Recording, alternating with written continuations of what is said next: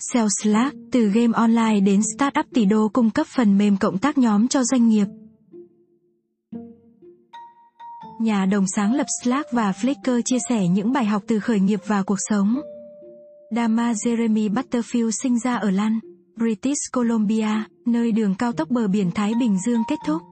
Ông đã dành những năm đầu của mình trong một căn nhà gỗ. Đổi tên thành Stuart Butterfield, và cuối cùng là đồng sáng lập Flickr và Slack, nơi ông hiện là CEO. Slack hiện có hơn 12 triệu người dùng ở 150 quốc gia. Butterfield được nêu tên trong số 100 người có ảnh hưởng nhất thế giới của tạp chí Tam, Nổi tiếng vì ông đã cứu vãn được những ý tưởng khởi nghiệp hay. Ngoài việc đặt cho Butterfield một cái tên sáng tạo, cha mẹ ông còn có đến ảnh hưởng lớn đến cuộc đời ông. Ví dụ điển hình là khi ông gặp tai nạn với chiếc xe hơi của cha mình năm 16 tuổi. Ngay lúc đó mẹ ông không la dày mà nói rằng ngay bây giờ con đã học được một bài học quan trọng về sự an toàn. Hơn nữa, công việc của cha ông là một nhà phát triển bất động sản đã giúp Butterfield đánh giá cao sự quan trọng của tầm nhìn dài hạn. Lập kế hoạch và gọi vốn được yêu cầu bởi nhiều doanh nghiệp. Tôi đã bắt đầu nhìn vào thế giới theo cách đó. Khi lên 7 tuổi, Butterfield đã tự học lập trình. Tôi có một cái máy tính Apple II ở nhà. Và trên tạp chí bài bạn có thể tìm thấy các chương trình Apple Basic để nhập và thay đổi một số thứ. Sau đó, tại trường đại học British Columbia năm 1992, tôi phát hiện ra Internet và bị mê hoặc rằng tôi có thể tìm thấy những người có cùng sở thích ở bất cứ đâu trên thế giới. Thậm chí từ một nơi xa xôi như vậy. Kể từ đó, ý tưởng sử dụng công nghệ điện toán để tạo điều kiện cho sự tương tác của con người đã định hướng sự nghiệp của tôi.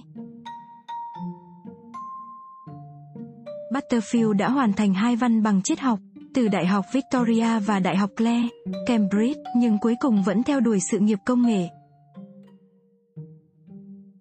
Vào năm 2002, anh ấy đã tạo ra một trò chơi dựa trên web có tên là trò chơi không bao giờ kết thúc. Chúng tôi đã cố gắng cung cấp một thế giới kỳ lạ của những điều thú vị để khám phá. Chủ yếu là để mọi người tương tác và hình thành cộng đồng. Nhưng đó là một thời gian thực sự đen tối đối với thị trường tài chính sau sự kiện khủng bố ngày 11 tháng 9 tại Mỹ và không ai muốn đầu tư vào công cụ Internet. Chúng tôi không có đủ tiền để hoàn thành nó. Và vì vậy chúng tôi đã tìm kiếm một sản phẩm có thể bán được trên thị trường và nó đã trở thành mạng xã hội chia sẻ ảnh Flickr. Butterfield nhớ lại việc viết kế hoạch kinh doanh Flickr ban đầu trong lúc bị ngộ độc thực phẩm. Ông nghĩ lại, đó là cách quá sớm cho ý tưởng. Ông nói, sau đó, Internet đã quay trở lại và mọi người chủ yếu kiểm tra tỷ số thể thao và giá cổ phiếu. Giống như trò chơi của chúng tôi, Flickr chủ yếu là một cái cớ để mọi người có thể tương tác với xã hội.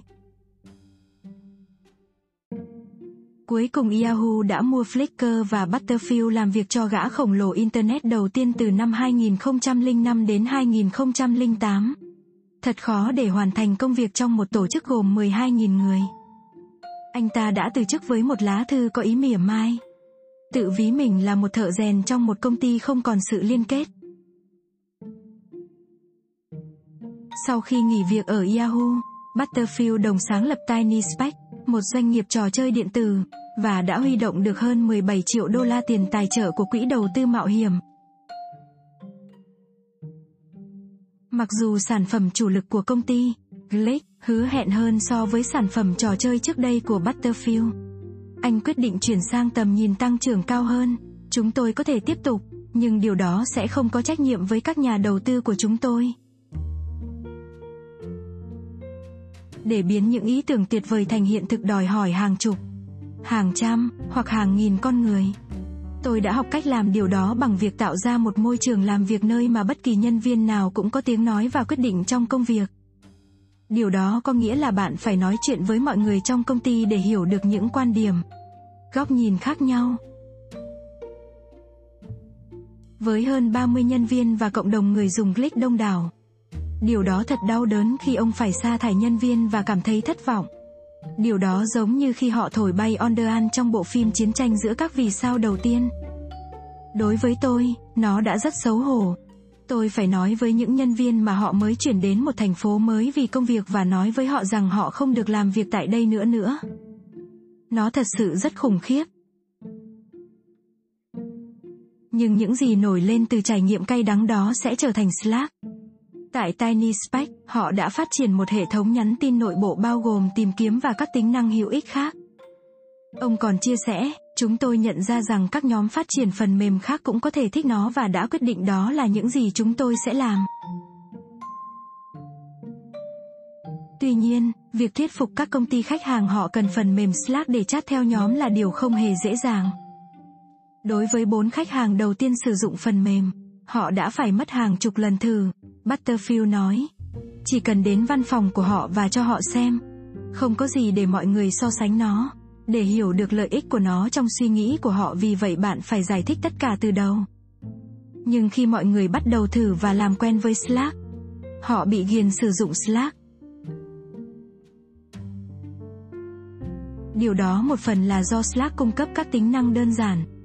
Thông minh, chúng tôi tạo ra cuộc sống thuận tiện cho người dùng, như gửi cho bạn một liên kết ma thuật để bạn đăng nhập vào, thay vì yêu cầu nhập mật khẩu. Vào năm 2017, Slack, mà Butterfield nghĩ là phần mềm nơi làm việc nhiều người chơi, đã có doanh thu hơn 100 triệu đô la và định giá 5 tỷ đô la. Sau đó, ứng dụng team của gã khổng lồ Microsoft đã ra mắt.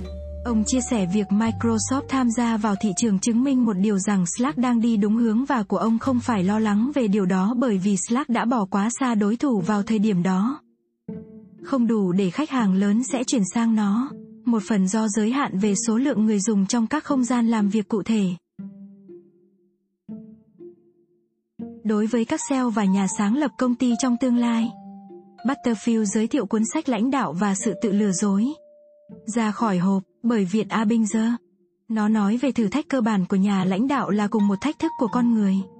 Anh nói, như là việc sống với một trái tim rộng mở và không xem mọi người là trở ngại. Bản quyền nội dung tập podcast này thuộc về Stanford Graduate School of Business.